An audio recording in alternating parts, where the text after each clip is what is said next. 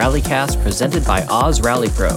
This is episode number 108, and we're calling this the Nor'Wester Experience. We're going to slow things down a bit from the breakneck pace of stage rally and instead chat about a TSD rally. In this episode, I spoke with Rainier Autosports Club Route Master Ron Sorum about the Nor'Wester, its history, and how they choose such awesome roads to go rallying on. And then also give a bit of an audio diary I recorded from competing in my first ever TSD. So grab a seat or your wrench, as I know most of you tend to listen to this while you're working on your cars, join us for another round of the virtual rally pub we call the Rallycast.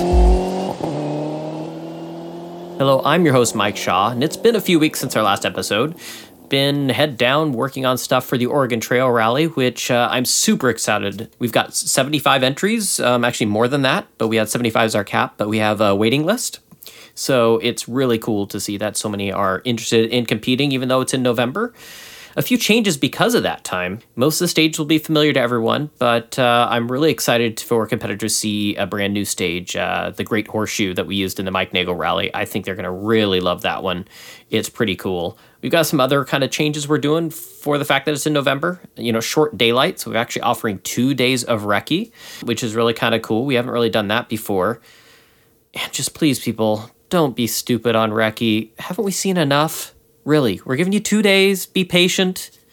Uh, if you really need to see everything that detailed, take your time. You, have got it now. Let's see here. Other stuff that we've got is uh, we got a new park expose in downtown uh, historic Goldendale. So they're really happy to have us.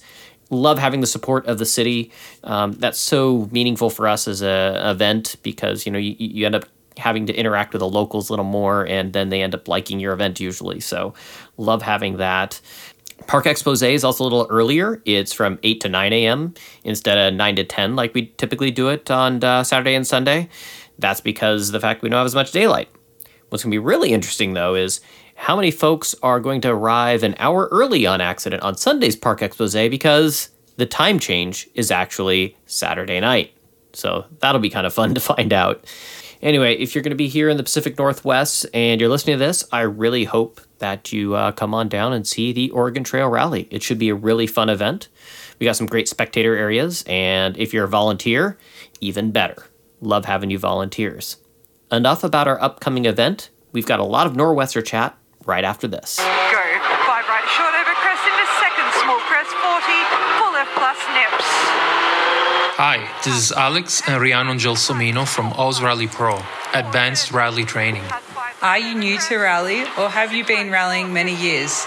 No matter what your experience, we can progress you further. Our classes are team training, driver pace note training, or co driver training that are tailored to each individual or team. Email ozrallypro at gmail.com for further details. Well, we welcome onto the show Ron Sorum. Ron, welcome to the Open Paddock Rallycast. Thanks for taking the time to be part of my uh, Nor'Wester Experience podcast I'm doing here. All right. Thanks, Mike. Now, I mostly know you as the driver of the Double Zero car with Team Fagawi. You've obviously been involved in rallying for a long time. How did you get started in rallying? I had a college roommate that said that this was something kind of fun and that was 1968 and i've been at it ever since. Wow you got bit by the rally bug pretty hard really early. Yeah well i got in pretty deep and actually it turned out to be the least expensive of my uh, motoring habits at the time. So it worked out quite well and uh, had a lot of fun back in the day. Well, it seems like you're having quite a bit of fun now, but you do a lot of work. So, for, for this event, the Nor'Wester that I've been talking about, you're, you're, the route master for this. Is that right? That's correct. Yes. And of course, you're doing this with the Rainier Auto Club, and Rainier Auto Club goes back quite a ways as well when it comes to organizing events, doesn't it? Rainier Auto Sports Club, to get it right, and we're still trying to determine the exact origins but somewhere before 1967. And it goes back even a little bit further than that, but we can't, so far, we've not been able to pin down the, the origins. Unfortunately, anybody that knew anything about it has passed on. And it was a member of the Northwest Rally Council, had events on the calendar prior to 1967. And of course, our involvement at the moment is the Nor'Wester Rally, first came on the scene in 1967. So that's our since 1967 tagline at the moment. So has the Nor'Wester been run every year since then? No, it ran every year into the mid 70s. And at that point, 1973, of course, started SCCA Pro Rally. Right. It became a stage event in the inaugural year. So 73, 4, 5, maybe 76, it was a stage event. And then it disappeared for a while, came back in the late 80s for one try. And then it was revived in 1997 for an anniversary event. And that went over into eastern Washington and to Idaho. Three full days of TSD rally and then it came back as a alternate event based on our Alcan rally. The 2005 event took place in uh, Washington, British Columbia, and Vancouver Island. Finished at uh, Victoria on on Vancouver Island, and it involved an overnight ferry ride from Bella Coola to Port Hardy. Oh wow! Get off the ferry. It is now a 12-hour ride it was at that time a 23 hour ferry ride. They've since improved the vessels and they've also uh, shortened some of the side trips that it took. But you got on at seven in the morning, you got off at six the next morning, and continued to rally down the island. Wow. Uh, for about a six o'clock finish on Sunday night. So that was quite the adventure.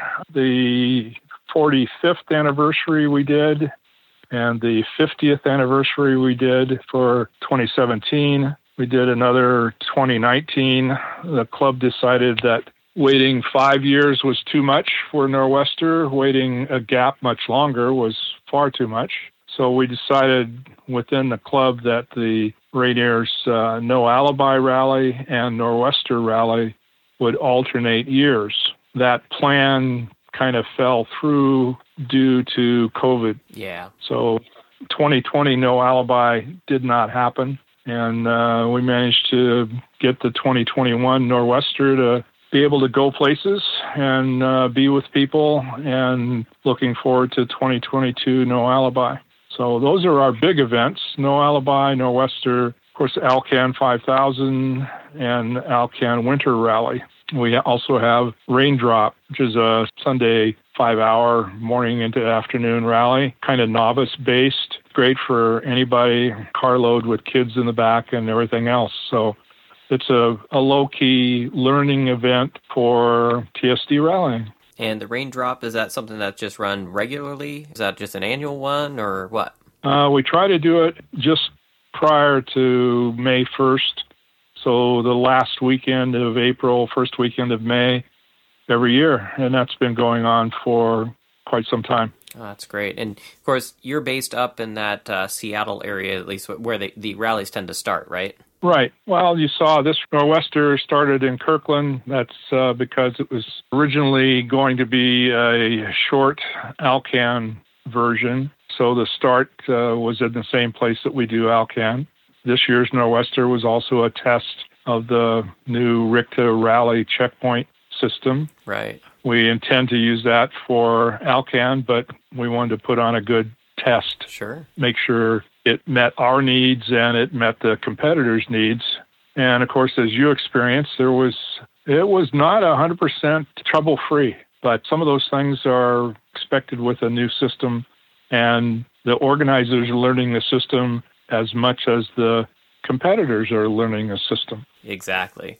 You know, get into that in just a little bit. Uh, I, I, did want to rewind the clock a little bit, though, because again, you're the route master for this. How many of the Nor'Westers did you do yourself as a competitor before you became an organizer of the things? I'm going to guess, I think probably four. And then in the late 70s, I got out of stage rally competition and went into stage rally organizing and TSD organizing and didn't get back into stage rally until 99 2000 season and wadded up a car, started over, uh, you know, things like that. Ran out of money, went back to TSD rallying.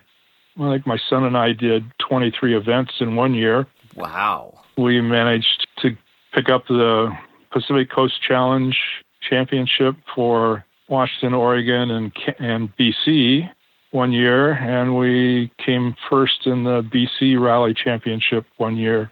So a lot of events.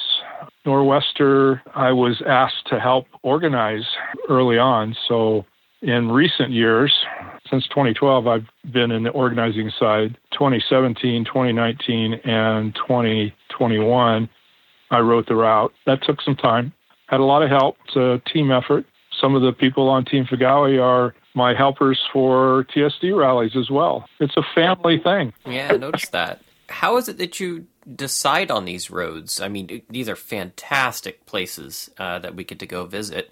But are you just like, you know, looking on Google Maps? Is it past experience? Do you just go on road trips and like, hey, this looks kind of neat? Actually, a lot of all three of those things.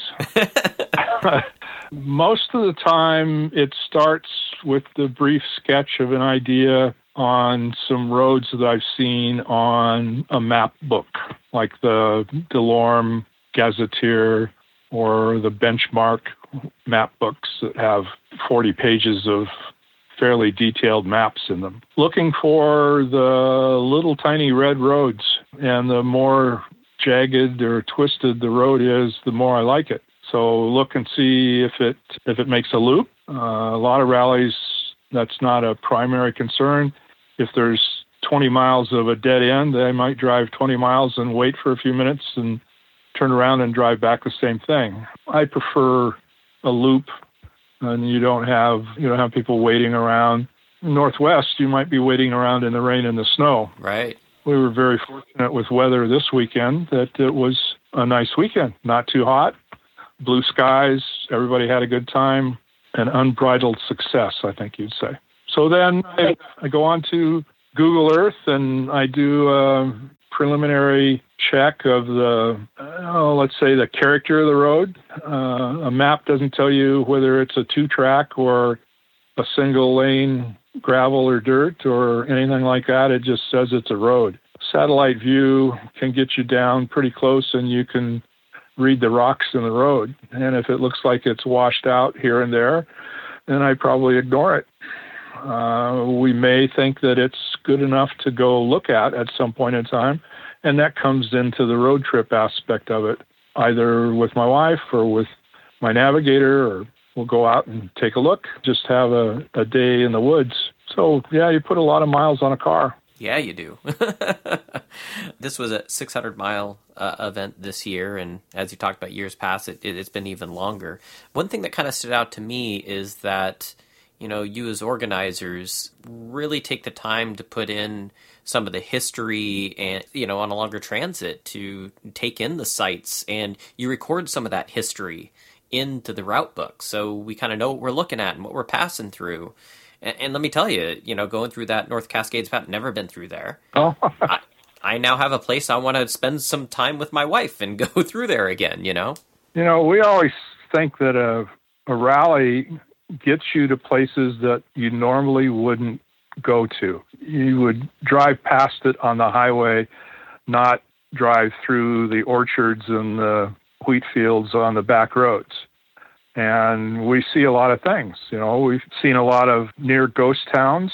This weekend, we saw a couple of places where they've uh, kept up the Western town spirit, let's say. We got a chance to drive through Leavenworth, take in some of their Oktoberfest for good or bad. a few people were late because of the traffic, but uh, that was somewhat unexpected. The back roads uh, that we travel, it's a it's a sightseeing trip with a bunch of your friends, and that's the way I like to look at it.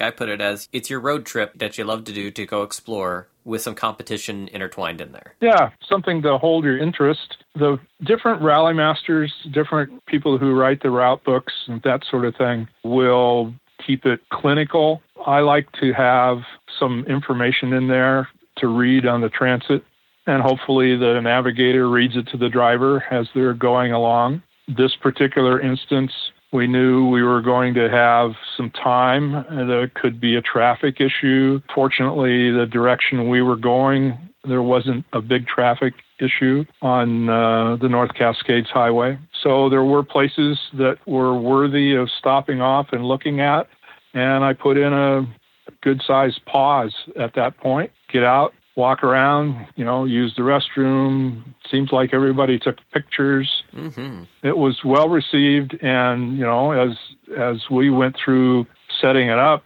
we did just exactly the same thing. Oh, this will be a great place to stop. Put that in.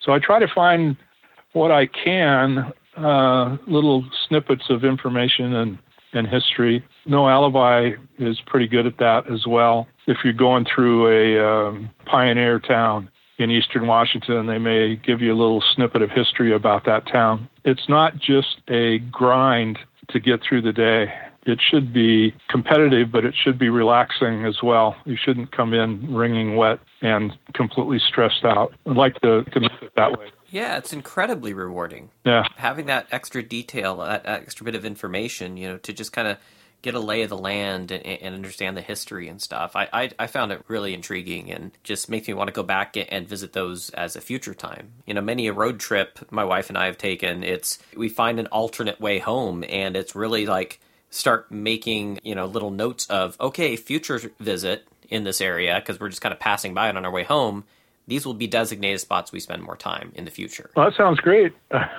that's exactly what we do as well my wife and i started rallying uh, well, we were rallying before we got married. We got married, and we're still rallying. I guess it worked out.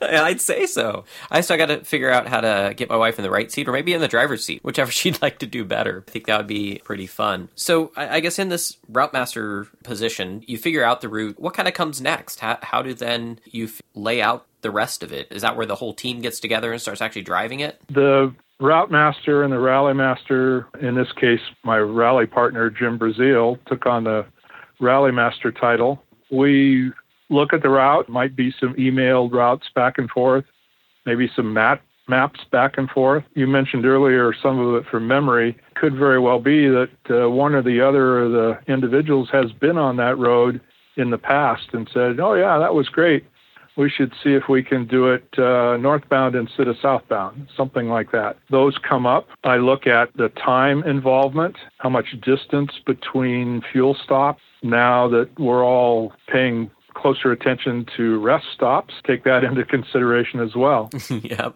So you look at that, you look at whether you're going to be having lunch at a particular location.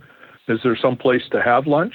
I'm not too fond of eating while you're driving but a short rest stop, 20 minute lunch break or 30 minute lunch break will give you a chance to take care of the fuel in the car and cleaning the windshield and sitting off in the shade somewhere and relaxing for a couple of minutes and then back on the road. So then you look at the time aspect of it. You have to look at the speed limits. You look at, in some cases, a county will have a minimum speed limit. They will assign a limit for all of the gravel roads.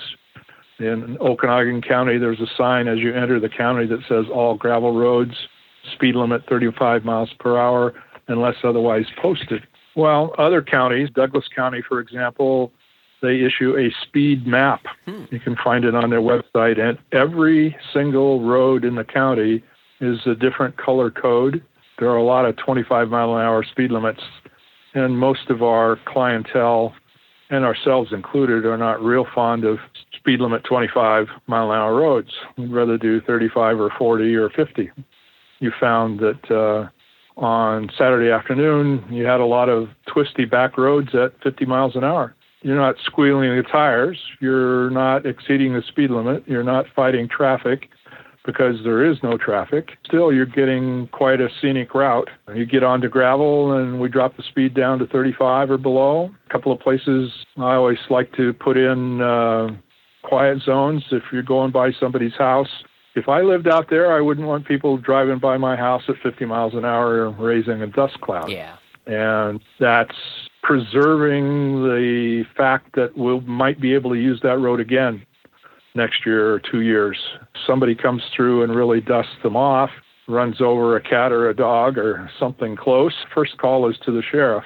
Second call comes to me. I want to make sure that people slow down, wave, You recall the Mike Nagel rally in Goldendale where the kids had the lemonade stand. Wasn't that fantastic? Things like that. If we have a chance to talk to the farmer or the ranch house or whatever, and they've got a couple of kids and whatever, let them know that there'll be 25, 30 cars come past their house more than they see in a month. Yeah. They can stand out there behind the fence and wave at everybody, and you know, everybody in the car is going to wave back. So I'm fairly protective about speeds past farmhouses and residences in general. Well, and it also adds a challenge, right? Yeah. Because being a TSD, when you're trying to keep an average speed, if that average speed is it never changes. Granted, yes, you got your hairpin corner, so you got okay, you got to slow down for that, got to compensate for that, and then you have to speed up a little bit as you're coming out of the corner for a little bit longer, then get back down, whatever.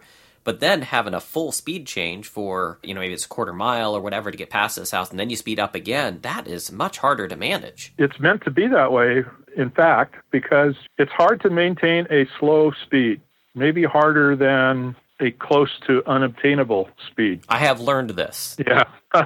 the last stage on tarmac was by far one of the hardest, being the uh, twisty uh, Blewett Pass. Holy cow, that that was nigh on impossible. It felt to maintain such a slow speed. Just as hard to maintain a slow speed over a period of time as it is a a higher speed. And if that helps with the competitor versus local residences and that sort of thing, then yeah, I'm going to continue to do that. Some people complain they don't like to change speed as often. I've taken that into consideration on some events.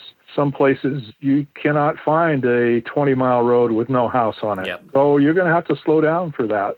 And so you noticed in the route book was a copy of the letter to law enforcement. Yes, sir. Every jurisdiction gets a letter says this is what we're going to be doing. It's not a race.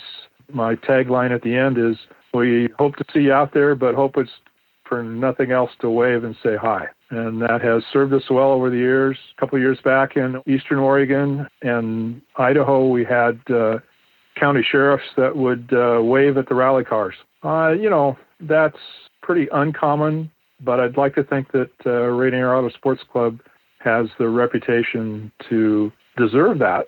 We had a sheriff stop and talk to a checkpoint crew uh, just sitting alongside the road, ask if they were okay. Oh, yeah, oh, you're with the rally. Oh, great. Yeah, I saw the letter. Good. Well, we'll keep an eye out for everybody. I don't think there's a better relationship can be had than to have the sheriff wave at you in a rally car. Oh, certainly. Yeah, that's the best. For this event, we used the RICTA app, but TSDs used to be done a little bit differently, needing those uh, different checkpoint crews. Uh, I-, heard some interesting stories of people trying to hide and stuff like that, so folks wouldn't know a checkpoint was coming up. Yeah, that's kind of a Rainier thing, a little bit of a BC thing as well. The idea of a TSD rally, given a set of instructions, you get them a, a speed to average, and the idea is to be on time all the time. So theoretically, you could have a checkpoint anywhere. We've had some creative people that have laid in a ditch, I've had people sit in a piece of farm machinery.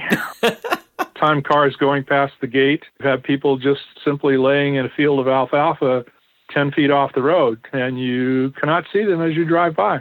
We don't have checkpoint signs on our passage control rallies.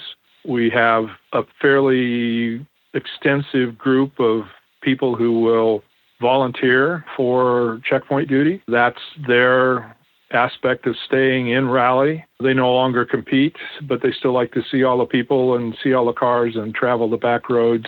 So we try to accommodate that as best we can. Our other type of rally is a regular Friday nighter in the Northwest, in Washington anyway, is a you stop at the control, get a handout slip, and you go to an out cone and await your out time. And that is similar to the SCCA Oregon plan, where you have a checkpoint, you then have a free zone, you have a restart, and you have another checkpoint and a free zone and another restart, on and on and on. We uh, kind of tighten that up a little bit. We have free zones for particular areas, but in general, you're rallying for some period of time We've been known to have TSDs time sections that last an hour, and then a transit, and then another one, and another one. We want to go with the endurance rally aspect of the way Rainier started rallying back in the in the 60s 1967 68 69 nor'westers were 1000 miles.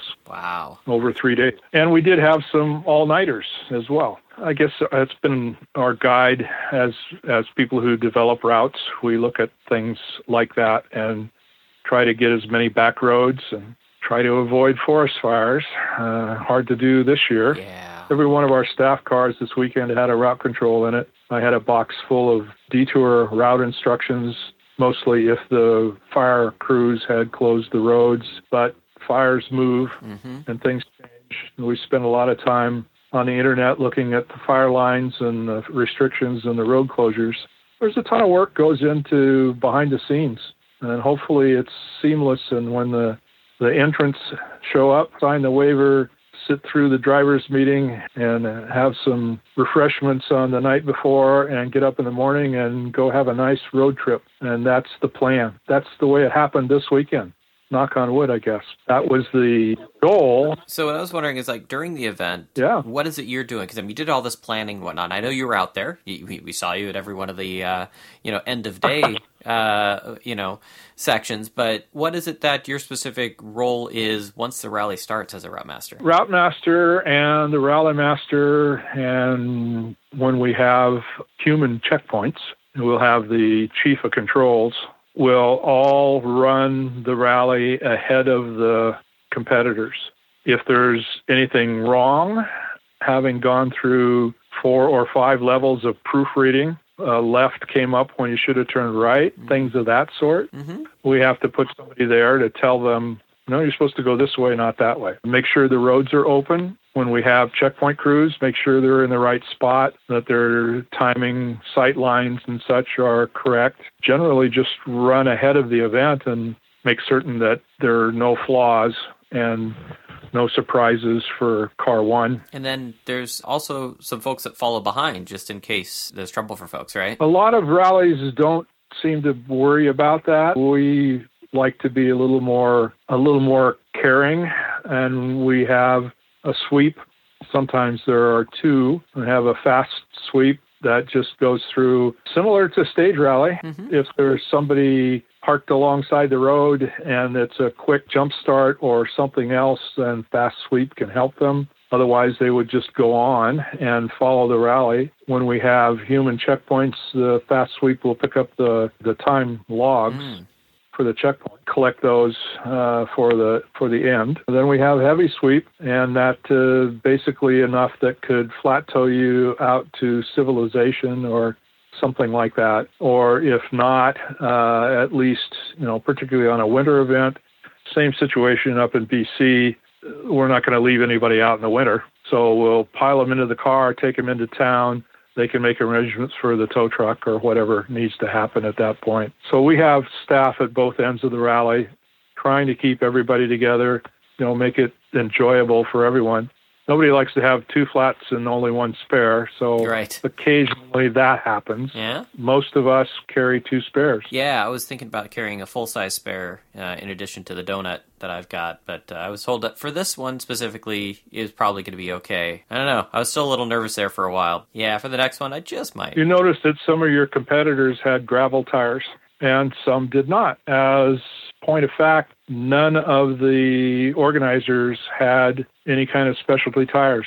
I just ran on summer tires. I ran on winters. Yeah, no, that's fine. I think the concern with most people is getting a sharp rock on some of the gravel. Right. And it just works its way through the tread. I was asked ahead of the event by some people who had entered what I felt about the gravel sections. I think they were all pretty smooth gravel. Had one section with some large rocks that just poked up out of the earth. Mm-hmm. But the gravel portion of it was smooth. We run into sinter chips up in Alaska, for example, that will eat up a tire in a few miles. Oof. I mean, you can you can almost bet a summer tire going up the Dempster Highway will have one or two cuts through the tread. So they use some heavier tires winter tires without studs are are a good option. They're not terribly noisy. They give you a little better ejection of little bits of rock and and things of that sort. We've found some cases where we have really long backwoods gravel sections. People will will run over nails and bits and pieces of a barbed wire fence or something like that, and yeah. quite a disappointment on a Saturday night after they've rolled up the sidewalks. Yeah, right. Wake up the next morning to start the next next stages, and hmm, that car's sitting lower than it should. it has happened, that's for sure. Particularly as an organizer, we all carry a second spare. You know, if we if we're out there to do a job as well as enjoy the scenery, but we really are doing a job to make sure everything is ready for everyone else. And if we have to limp back into town, that's not not good form. But that's kind of the way Rainier does things. Keep keep track of the competitors. So with this event, we had the uh, RICTA app that we're using. Like you said in the beginning, you know, we, we're testing it out. It's new for uh, Rainier Autosports Club to use it, um, and you're planning for the Alcan 5000. I really enjoyed it. This is my first TSD, of course. The randomness, you have no idea when you're going to hit one of those checkpoints because it is all kind of automated in there. Uh, what did you think, I guess, of having this kind of blind thing. Yeah, we don't have the, I guess, the creative uh, hiding of course workers that are out there uh, trying to do checkpoints and whatnot, but it sure does allow for probably more checkpoints that you can do. It seemed like it was plenty interesting and fun to get instant feedback, whether you're too fast or too slow. Maybe I don't know. Maybe some people might think that's cheating. I found it really enjoyable as a first timer to really know if I was on pace, if we are doing some math. But yeah, what do you think of uh, of using this for the first time? Well, not the first time I've used it. It's the first time we've done it as organizers. Ah, I've been on the competitor side at other events. The idea of having checkpoints without needing to park a car in somebody's driveway is a benefit. It was developed and it's being used in other parts of the country where there simply is not enough rally interest to generate a dozen checkpoint cars to put on a rally. So you can put on a, a RICTA rally with uh, a couple of staff vehicles opening and closing, or I guess theoretically you could do it even without. I think that would be pushing the limit a little bit. But that way you can have a bunch of checkpoints. One of the selling points is that people within your club can now run the event as opposed to having to work the event. That's a valid point. We had a couple of club members that entered the event. There are three basic ways to time the event. Our normal passage control starts at the beginning of a TSD and you accumulate time all the way through to the end of the TSD, having gone through several checkpoints. That is one method of timing with RICTA. Another timing method is the SCCA format where you are timed to a checkpoint and then it starts over at that checkpoint goes to another checkpoint. You don't know where it's going to be, starts over again, goes to another checkpoint, and each of those segments is a rally in of itself. And so you're only timed in that particular section or that piece of earth between checkpoint to checkpoint. That one has two options. One is a restart immediately, and one is a restart 30 seconds later. Ah, okay.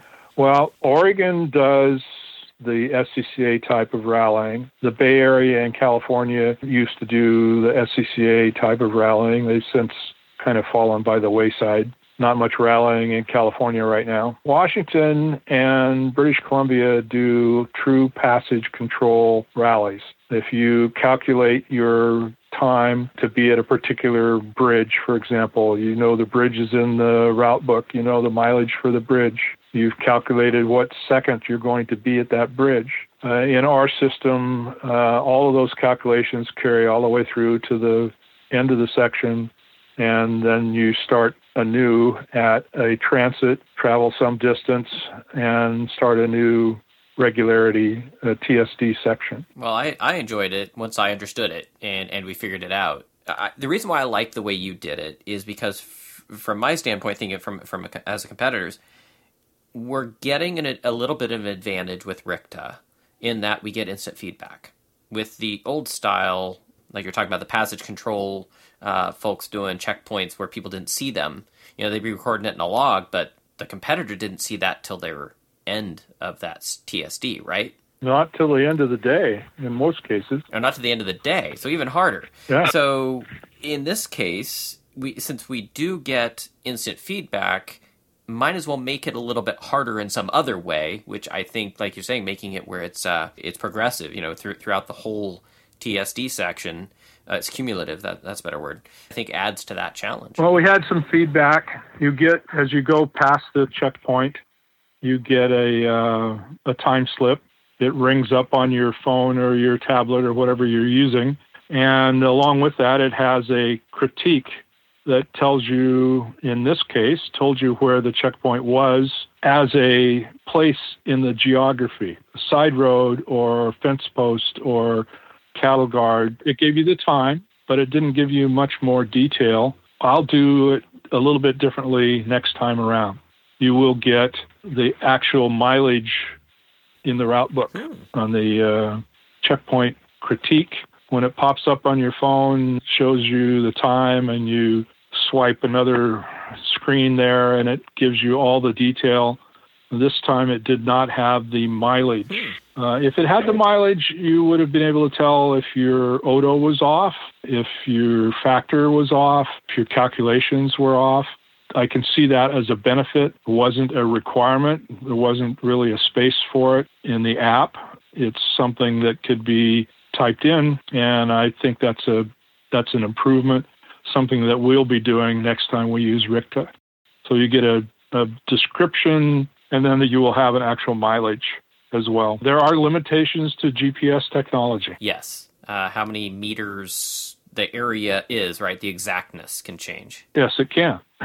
if you noticed on your device as you're driving along, the resolution could be down to a four meter circle. It could show up as 25 meters. Mm-hmm. Part of that depended on the GPS chip in your device.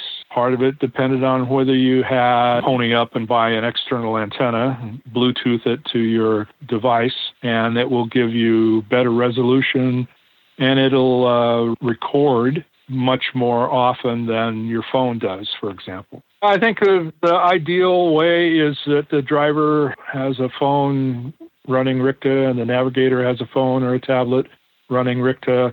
And one of them you just don't pay any attention to. Yeah. The other one, make sure you're not doing something else. You're not sending an email or a text because all of that takes up energy and the attention span of your phone. It needs to be paying very close attention to RICTA. We've all found that, particularly on the Subarus, your odometer might be right on the money, and the speedometer might be a percent or two different. After a while, that becomes second nature. You're doing a lot of math in your head that you don't really realize. In our class at the time, the back page of each route book had pencil and pen calculations on it to where it was nearly black. Well, I must say, uh, Nor'Wester gave me several stories um, and experiences that I, I, never thought I'd have. Uh, more fun than I ever thought a TSD could be.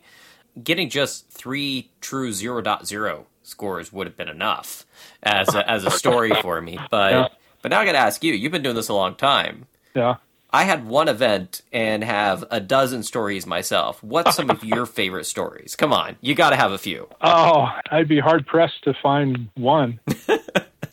Give us a taste, just just just a little taste. We were on a timed section, and several of the SOP cars stopped to take pictures of the burros in a timed section because, frankly, we were enjoying the scenery much more than uh, we were concerned about getting a zero score. I've been on winter rallies where, well, we got stuck one time and spent four hours in the dark with a campfire to stay warm. Working checkpoints on events is, uh, is every bit as much fun as running the events in a lot of cases. Bovine chicanes? The bovine chicanes, exactly. oh, yeah. I can tell you about the bovine chicanes up in Canada, that's for sure. uh, we have those all the time. Caution moose? Caution moose. Yeah, we have uh, moose and caribou on the Alcan, obviously. In northeastern Washington, there's a fairly substantial moose herd as well. We've come upon moose on a rally in Washington before, but I'd say pretty much that's uh, Canada and Alaska. Yeah. Driving for four hours in a whiteout at 30 miles an hour, driving by the GPS because you can't see the fog line or the road. Oh. Driving along and the GPS map says there's a hairpin ahead, and you slow down and find the guardrail for the hairpin. It's an adventure. It's always an adventure. I have to say, uh, it must be um, harkening back to the uh, the time with the burros and and people stopping taking pictures, where you had near the end of the Bill Shaw stage, which came through that gorge that was just a spectacular view, and on the timed section, you put in photo op. well, you know, it's uh, it was accurate, and it was also a bit of a euphemism for "don't go off here." It's a long ways to the river. And you know, I'm not I'm not a mean rally master kind of guy. Uh, I'll tell you about the hairpins. Frankly, I don't want to get that phone call that says, "Hey, you know, so and so's car's off the edge." Even knowing about the hairpin, it's it's still hard enough. I mean, you don't need it to sneak up on you. Well, Ron, thanks for taking some time to chat with me and, and talk about this whole TSD thing. I, I think more people need to get into it. You know, I guess you could call me "quote unquote" the younger crowd. Yeah. Um, it's interesting that not as many people are doing it. You know, we had what 14 of us, I think, like you said, that came out and did Nor'Wester, and it's fairly affordable. Yeah. I mean, if you're going to do a road trip, it's pretty cheap add on to just a typical road trip, just doing it, like you said, with a bunch of your friends and uh, add some fun competition into it on roads you would never find on your own because of experienced folks like you finding them. Yeah. Well, I'm glad you had a good time. I would like to see more young people get involved. Uh, we've kind of debated what the reason may be, and I think a lot of it is attention span. Seems like you'd be hard pressed to find young people in their 20s or earlier that would want to spend all day just driving somewhere. They would be good for an hour or two and then they'd want to do something else. I think the key point for me is to try to hold your attention and keep it interesting and change the pace, change the type of road, the surface of the road. I I think we covered just about everything except the Autobahn. and I can't do much about that. But we're all limited to speed limits.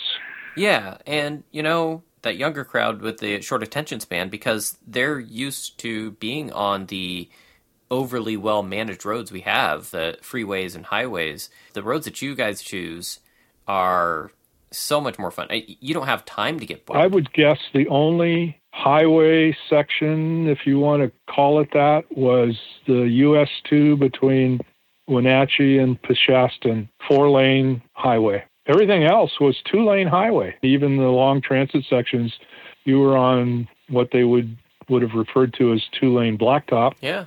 And that's really what we like to see. Yeah, I mean descending down the eastern side of that Cascade Pass, that had some gorgeous views and canyons and yeah, that was that was neat. Well, I'm glad you enjoyed it. Uh, I had a good time laying it out. I had a good time putting it on. Great to be with everybody at the dinner and at the finish. We hope everybody looks at it and comes back, and we'll do it again next year for No Alibi and in two years for Nor'Wester again. So, what's next for Ron Sormer? Are you already uh, planning out uh, No Alibi now? no, other club members are doing No Alibi. I'll probably start in on some options for Nor'Wester um, fairly soon. Uh, you know, with the stage rally work, I've got something coming up that you know well. Yep. In uh, November, got another one hopefully in December. Right after that, we're kind of thinking about uh, putting on a weekend or a, a long one day winter rally we haven't done in our club for years and uh, that might happen in January or February. Uh, April, I'll probably be involved in either the route book or maybe developing a route for Raindrop. And uh, then in May, we'll head to uh, Alaska for Alcan survey. Get back just in time to do No Alibi first weekend of June, and then uh, the rest of the summer schedule. Lewis and Clark Classic comes up And then we go to Alaska on the Alcan 5000 for the rally itself. In the meantime, Olympus, Oregon Trail in May, Pacific Forest Rally again in the fall, Tour de Forest here, Big White Winter Rally. We may turn that Mike Nagel Regional Rally into an event that repeats in the fall as well or something. We're thinking about it. Wouldn't that be neat? You know, we used to have Mount Hood, Yep. and it was a very well attended regional rally, very low key. Pizza out of the back of a truck in the parking lot at a snow park hmm up on the mountain. Uh, nothing fancy. I'd love to have those roads again too, but Everybody had a great time. I'd like to see the regional rally be a sister event to the national, one in the spring, one in the fall. yep. Uh, we do that with Olympus and Tour de Forest. So I'd like to see Oregon get into that. I agree. I'll be jumping in, doing whatever I can on those rallies too. So Well, we appreciate all that you do, man. You, you put in a lot of hours and a lot of work for all this stuff. that's what I do. We're pretty fond of saying in our group we wouldn't do it if we weren't having a good time. So that's the way I look at it. Well, on that note, thanks for taking all the time. Uh, believe it or not, we chatted for over an hour, sir. So I see that. Yeah. lots of great conversation about rallying, uh, TSDs in particular. But uh, yeah, we love all of this stuff on road, off road. Uh, just finding interesting places to go have fun with cars and your friends. Again, thanks for taking the time, Ron. You're welcome. Thank you, Mike. Take care. All right, bye bye. Bye now. 33, but then there's some corner. Just gotta slow down four, kind of.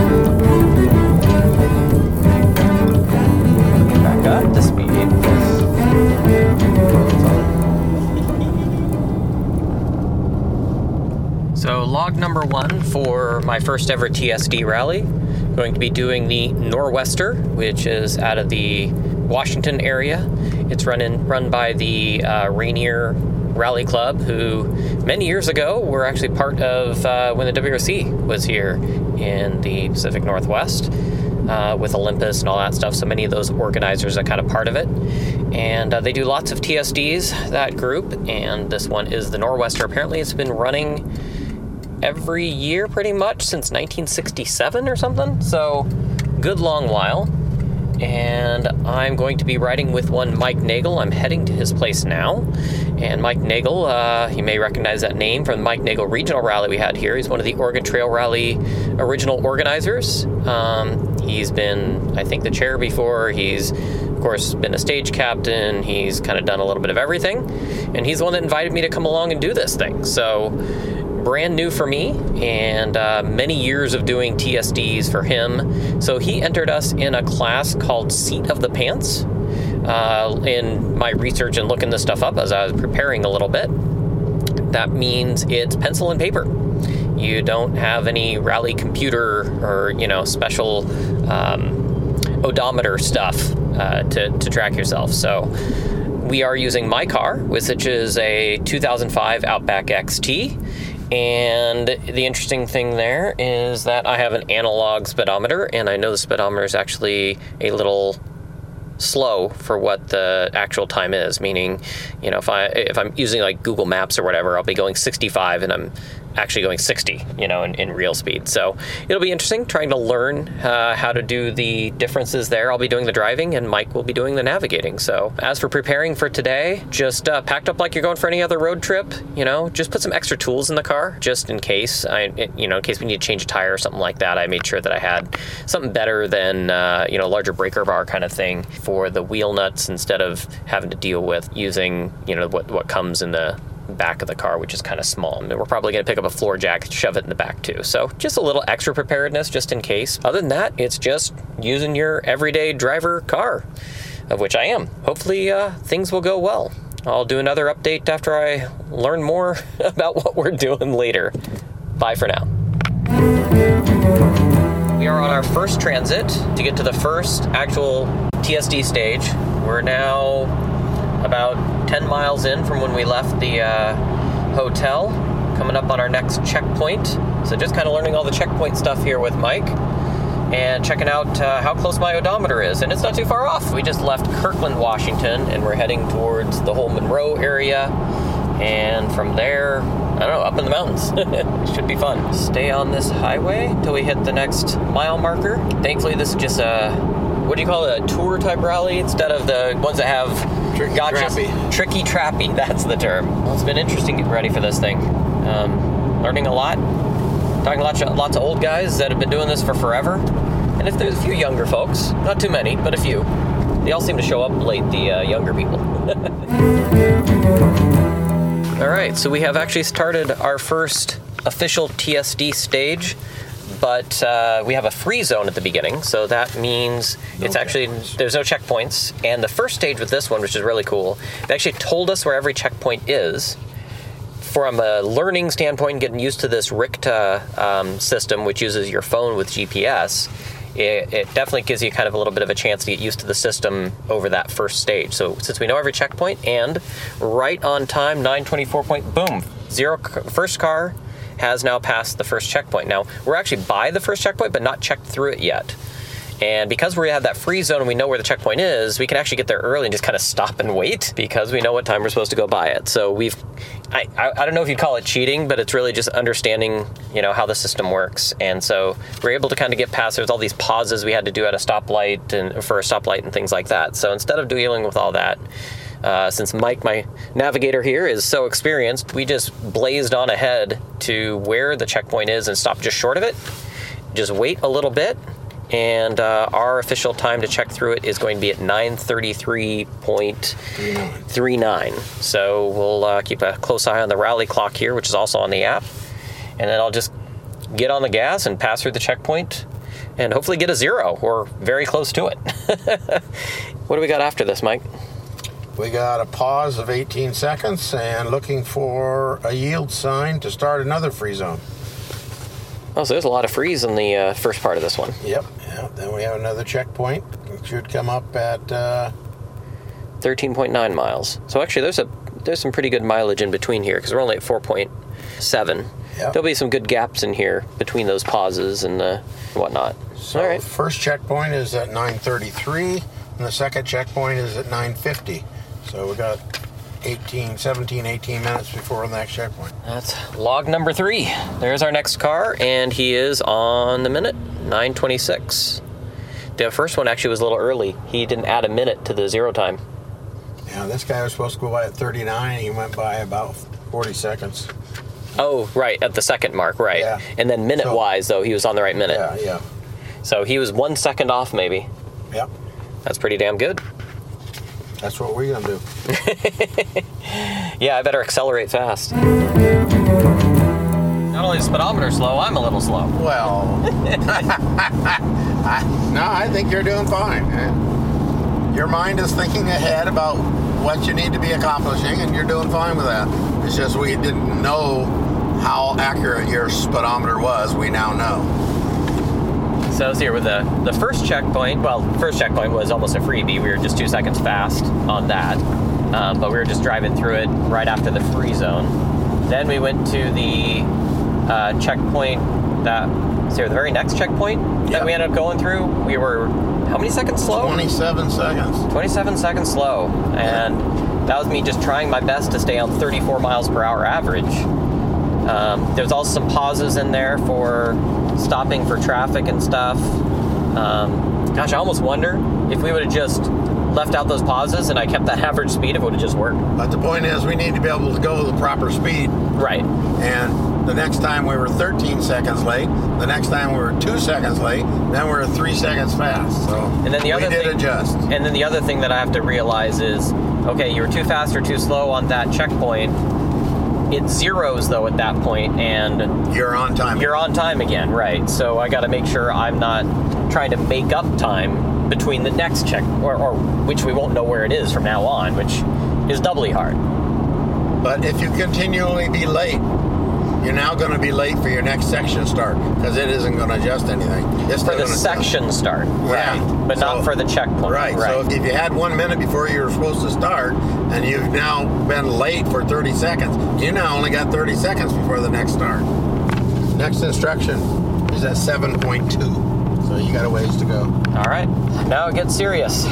now we don't know where the checkpoints will be. Now Yay! we're, we're coming up on the Oso landslide. Oh, that's what's really cool about this. Yeah. So they actually put um, historical or local information into this into the notes for this. All right, we'll check in later. One note: set up Google Maps so you can see what your GPS speed is because speedometer in the car sucks. Odo's very well. Oh, Odo's pretty close. If it's off by a tenth in the first like 10 five miles. miles or 10 ten miles, miles. right? And then it's two tenths off, and then you know. So you got to do a little bit of adjustment. But we got a zero. Yeah. We got it for zero. so that's pretty cool. So our expected, based on our adjustments on the the next instruction, is at 7.9, but we're going to do 7.7 because I mistakenly didn't reset the Odo until two tenths later. Our estimates are correct. It should be in 1.2 miles. If road trips weren't stressful enough, do a DSD. Checkpoint. and? 2.9 early. Slow down a little bit. Okay. There we go. So I was a little bit fast. Two seconds. 2.9 though, so we only got two points against Yeah. us. If you went three mo- three seconds over, bit. Got another point. got another point penalty. We're getting lucky on that part. Flirting with the edges. 7.1. So at that instruction, it's just an observe and a reduced speed. It is not any. You stay on the same road. Yeah, we're staying on the same road. 7.7. Change speed to 34 at 35 speed limit sign. We're at 7.5, so it should be coming up that I should be able to see it. I see it. There's 7.6, and it looks like it will be at 7.7. So our estimates on the odometer is correct, and we cross at 7.7, going down to 34 miles per hour. 9.8 left at T. Pause 18 seconds. Ooh, twisty, turny, fun stuff now. And I'm supposed to maintain this speed of. There you go. This is where it gets interesting. So fast downhill. down to the creek bottom here. Now I got to be careful. I'm going too fast. I went down that hill way too fast. Yeah, So now slow down a little more to 32. that's six. They're supposed to be three minutes ahead of us. Yeah, they're way off here. Left at T. Pause 18 seconds. Okay. Checkpoint. We were early again by god dang two seconds. Okay, Okay. you're doing good. Consistent. Yep. Starting clock, 18 seconds of pause. There's no traffic. We'll wait right here. Wait right here. It's, Probably should uh, go early. Yeah. And 34. you're doing still 34 Yep. We've, we've gone past the 35. Yes. The next one is Mar- uh, Marblemount boat launch at 10.2. 10 point, oh, another checkpoint.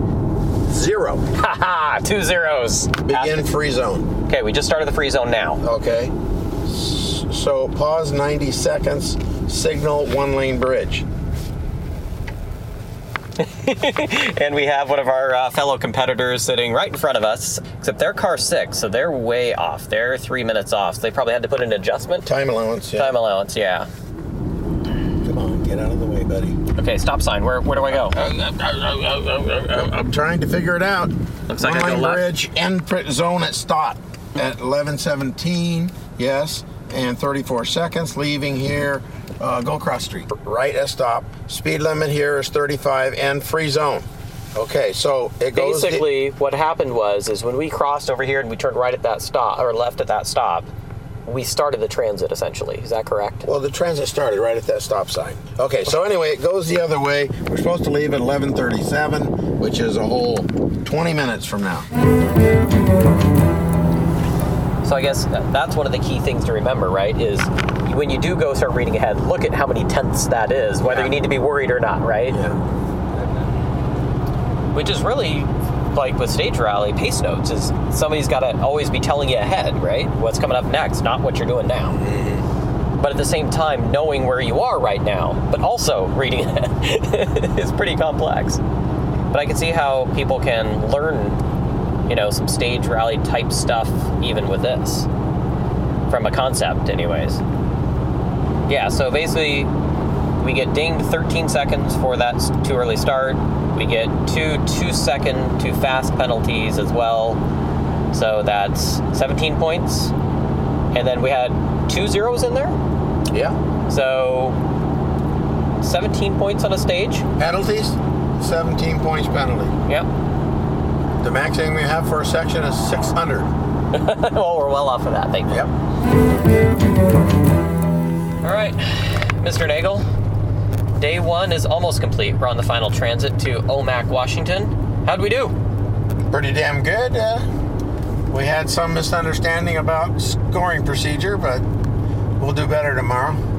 But when we were on, we were on. A couple more zeros in the book.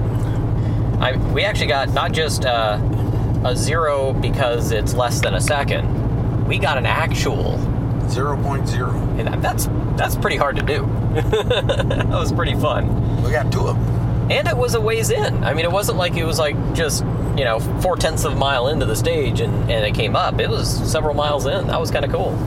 You were going along, hitting one second late, one second early, one second late, one second early. You're bound to hit a zero. You did. I did one pretty good mess up, though. I, I wanted to take a picture of the scenery while we were driving with my damn phone, and I let off the gas too long and lost us six seconds. But I brought most of it back. Yep. Ended up bringing us within, I think, one second in that One- next one- time. Yep. Six seconds late and went to one second early. So that, that was pretty good making up for it. I think the biggest problem we had was not realizing that after each checkpoint that rings, you know, through on the phone, You're still late. You're still off. Right. You have, you're supposed to make up the time. Um, instead of it resetting back to zero and it being just between checkpoints, it's cumulative from the start to the finish. So whatever error you have, you have to make it up for the next one. Yep. So, but there's still some odd irregularities that we couldn't figure out, such as there's pauses you're supposed to do after a stop sign. We paused for like the 18 seconds or whatever it was. We get to the next checkpoint and somehow we were 40 seconds off, and it made no sense at all. Like, uh, unless I teleported my car faster um, or drove 90 We, or something. we weren't going to key on time. So it So makes sense. Yeah, I, I mean, okay, my ti my speed could have been off by a little bit, but the only thing that made sense to me is a few of the pauses maybe weren't recorded into what the times should have been. The so counts. in the calculations, yeah. So um, well, it'll be interesting to see what other people had uh, when it comes to that. But in general, um, beautiful scenery. Beautiful roads, uh, some interesting ways to get over to this eastern part of Washington that you'd never think to explore. So it was pretty cool. We never got lost. Missed a couple of turns, but turned around immediately and corrected. So yeah. There was that misturn. That's right. yeah, there, there was the one where we were going on the uh, the first of the I think uh, of the dirt. No, second dirt stage. We went back to tarmac, then back to dirt, and uh, we had somebody catching up to behind us, and we were paying too much attention to them. Instead of bearing left, we stayed and went right. Had to back up. Oops. But you know what? All in all, a good time. Learned a lot. Can't wait for tomorrow.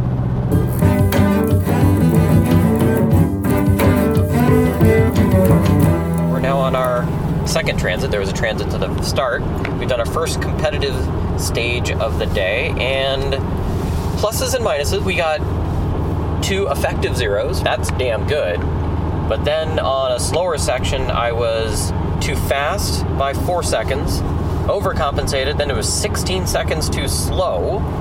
So then I'm like, ah, crap. It was a 48 mile an hour average I was supposed to make, to maintain. So I'm like, I got to make up 16 seconds. I got to go fast. Apparently, I went way fast for too long.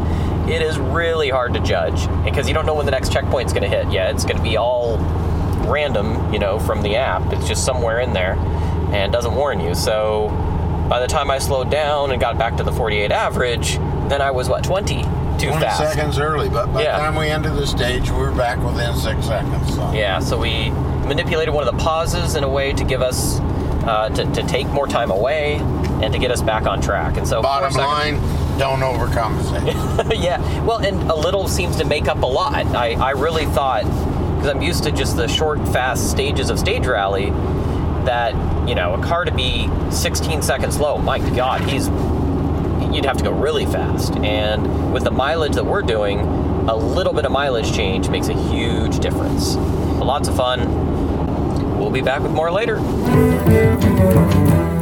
right, Mr. Nagel, it is currently it's almost noon. We're on our big transit down Highway 97 after doing three stages, I believe, right? Three Yeah, irregularities. I think so. So this last stage, we did have the camera running, which means Mike was going off of his speedo on his car. Analog speedometer only, Yeah. and having to compensate for knowing from previous runs that it was a little slow in places. So we ran the whole stage, bouncing a second or two, early or late, early or late. Very consistent all the way through. Worst score was the last one at the end, and it was seven seconds off. But most of the time we were two or three, one way or the other. So, from your experience, how good is that for this sport? Well, I've always run SOP, so used to be I would get my feedback when I come to a, a physical stop checkpoint, and they would hand me a slip of paper. But now that we got checkpoints on the fly going down the road, instead of one or two checkpoints within a 20 mile section, we've got eight, nine, ten checkpoints, and we get feedback immediately, so we know what to do to compensate. So, it makes it a little easier in that respect. It does. I mean, the the really sharp guys are complaining about uh, they're not. It's not accurate enough because of the GPS uh, window of when it checks people in, and can be a second or so off. And they're used to running zeros and one second errors, so they have a little bit of a complaint about it. But I think it's the future. You know, I, I think that can be A, you don't need as many workers. Although there were some great stories last night at the dinner about uh, the the people that would do the checkpoints in places where you wouldn't see them. They'd hide their car somewhere so you wouldn't see it. They'd, you know, so you'd get a checkpoint not knowing where the person was until after you passed it. You'd see him like in the rearview mirror hide behind a tree. That's a passage control. You don't even stop at them, but you want to be ready for a checkpoint when you think it's going to be there. Right. If you can't see it, then you can't. You can't get that last second of air out of your car. If you know you're supposed to arrive at a certain time. Yeah. Yeah, so it's those are the ones that are just the passages, and uh, which is kind of like what we're doing here with the electronic thing. It's just the random. You don't know where it's going to be. There's a checkpoint, and they get you. Yeah. um, just a different way they used to do it. Now, let's talk a little bit about what we learned last night about the difference in the rules. We, we talked about a little bit yesterday because our times were so far off, and we now knew how to compensate. So, uh, the basics that I get is the system of RICTA we're using right now and how the organizers set this one up. It is a cumulative time, meaning that if I go through a checkpoint and it says I'm six seconds slow, I need to make up six seconds before the whenever that next checkpoint is, right? Correct. But yesterday we were going off of uh, what you had last done RICTA with, which was a rally organized by Monty Sager, and Sager's rules were a little different. Yes. Uh, it, apparently, the Rally Master can load the information into RICTA in apparently three different ways, and one of which is you can zero out any error you accumulate at a checkpoint, and you're back on time after that checkpoint. And, but today we're going. You don't. It doesn't zero out after the checkpoint. You still have that error, and you have to compensate, and you don't get relief until the end of the section. Then you Right. back. Then it starts zero again for the next Right. section. You right. start off the next section on your proper time.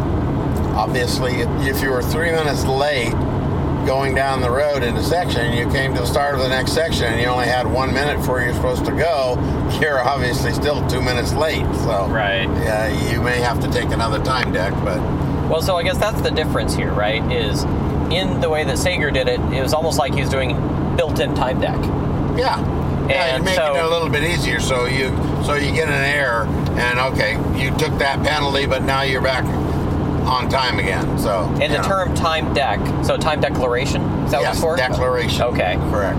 And we ran into this because yesterday we had that craziness with the truck backing people up and things like that, and all the cars that were pulling over. So this app, this RICTA thing, has the ability for you to put in a manual time deck.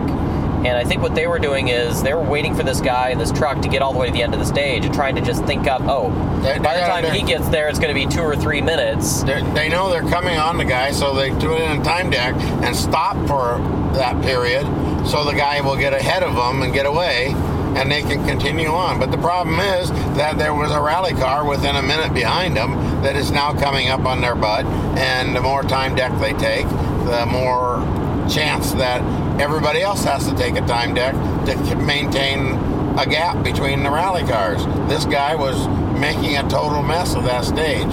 I think they probably should have thrown the stage, but they didn't. Yeah. At least this point they haven't, but Yeah. they should. So, so but that's is an example of the purpose of the time deck. And then again, what we could do is if we found out they were way off, because there's a safety aspect to this too, right? We're on these public roads, we're going at supposedly public speeds for the most part, but if you're trying to make up 30 seconds, you might drive way too fast for what's legal out there, and that that's not good. So that's a good example of where you can manually put in that time deck to get that time back, right? Right. The if you go out. by a checkpoint and you find out that you were cute waterfall. That's a gorgeous waterfall. 36 seconds late, you can put in a 30 second time ha- uh, time allowance, which now makes you only six seconds late, which you can make up. You know, driving a little bit faster. Now we know how we can handle that. If we have to, we can do a time deck, but we have not done one today. And overall, our times have been pretty damn freaking good, I'd say. Lowest time allowance allowed is 10 seconds. We have only been off a 14 second at the end of a stage, so no reason to take it. So we didn't. True. Okay, Mr. Nagel, this is going to be uh, our final little road diary here from our uh, Nor'Wester rally. What do you think? I think you did a good job for your first event. You listened to what people had to say, and we put it into play. And uh, like I said earlier, you you were pretty quiet yesterday when you didn't know what to expect, but uh, today you were seeking more and more information so you could uh, put it to use. I, I did get a little competitive there for a bit, didn't I? You like your little zeros, I tell you that. you know, you get a taste of one of those things, you want more of them. And, and we did get one more, so we Yeah. got three totals, so that's awesome. And Yeah. others that counted as a zero because it's, you know, it's a 0.2 or whatever it was. In class, we ended up with second. But I think what was, to me, the kicker is, you know, and congratulations to Peng Du, and I, I, I missed who his uh, navigator was. was. Yeah. But what was amazing is yesterday we had a score of like I guess if they adjusted it was like 300 and something and today our score was like 130 something and we were just six points Off of what Peng was doing today. yeah, Yeah. and they're not novices No. that's pretty freaking cool Yeah. we did our job. Yeah. yeah we did And Yeah. we made adjustments on the fly that paid off, you know? what an event 602 total miles i didn't realize that that's how much driving we did Yeah. not counting our uh, commute here and there, um, which we're heading back right now. And then, so two days, 602 miles. I don't remember how many total competitive miles it was. I think it was about 100 miles each day, something like Yeah. that. Pretty darn good time, and I can't wait to get other people maybe to try this sport Yeah. out. It's it's a lot more challenging you'd think, a lot more fun than you'd think. Uh, trying to maintain a certain speed on either twisty tarmac with hairpins, and you never know when one of those darn checkpoints is going to ring through on that RICTA app. So you you just have no clue. Um, you, you can come up with doing a little time hack stuff to get a better idea of what your pace is, provided you did your math right. Um, so that can be a challenge too. You can mess yourself up if you Yeah. you know didn't Yeah. carry the one or something, right? So it, there's all kinds of challenges involved, but the fun part of just trying to maintain that speed and dealing with the twisty corners, seeing beautiful country, awesome roads, 100% worth it, man. Thank you. Yeah. Glad to do it. Let's do it again. And thank you to the organizers, Ron Sorum, for coming up with this. He was, he's the one that, uh, him and Jerry and Steve Parrott and uh, Catherine Morgenthaler Hansen Hansen. and Jamie and, oh man, so many people it takes to put these things on. And, you know, yeah, you don't have to close a road, but you still have to go through a lot of the similar work. And over such a long distance, it's it's impressive, and it, it's so much fun. We need more people doing this for sure. That's it for us. We're signing off. I hope you enjoyed this little taste of uh, what a TSD weekend is like. Come join the fun.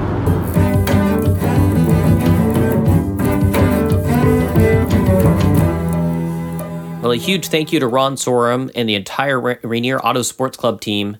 Also, thank you to Mike Nagel for pushing me into trying my first TSD. I honestly had no idea how much I would like it. It was a ton of fun, challenging, beautiful. The places we got to see. You know, I think I said it in the uh, kind of audio diary. If you're into going on road trips, if you love seeing beautiful surroundings and you love just driving fun, good roads, this is how you do it. Do one of these touring type of rallies. But that's what made this one a little different. It is a touring rally, different from what, our, what we were talking about the tricky, trappy types of rallies. And I haven't done one of those before, but the idea behind those is more navigation than it is about the driving.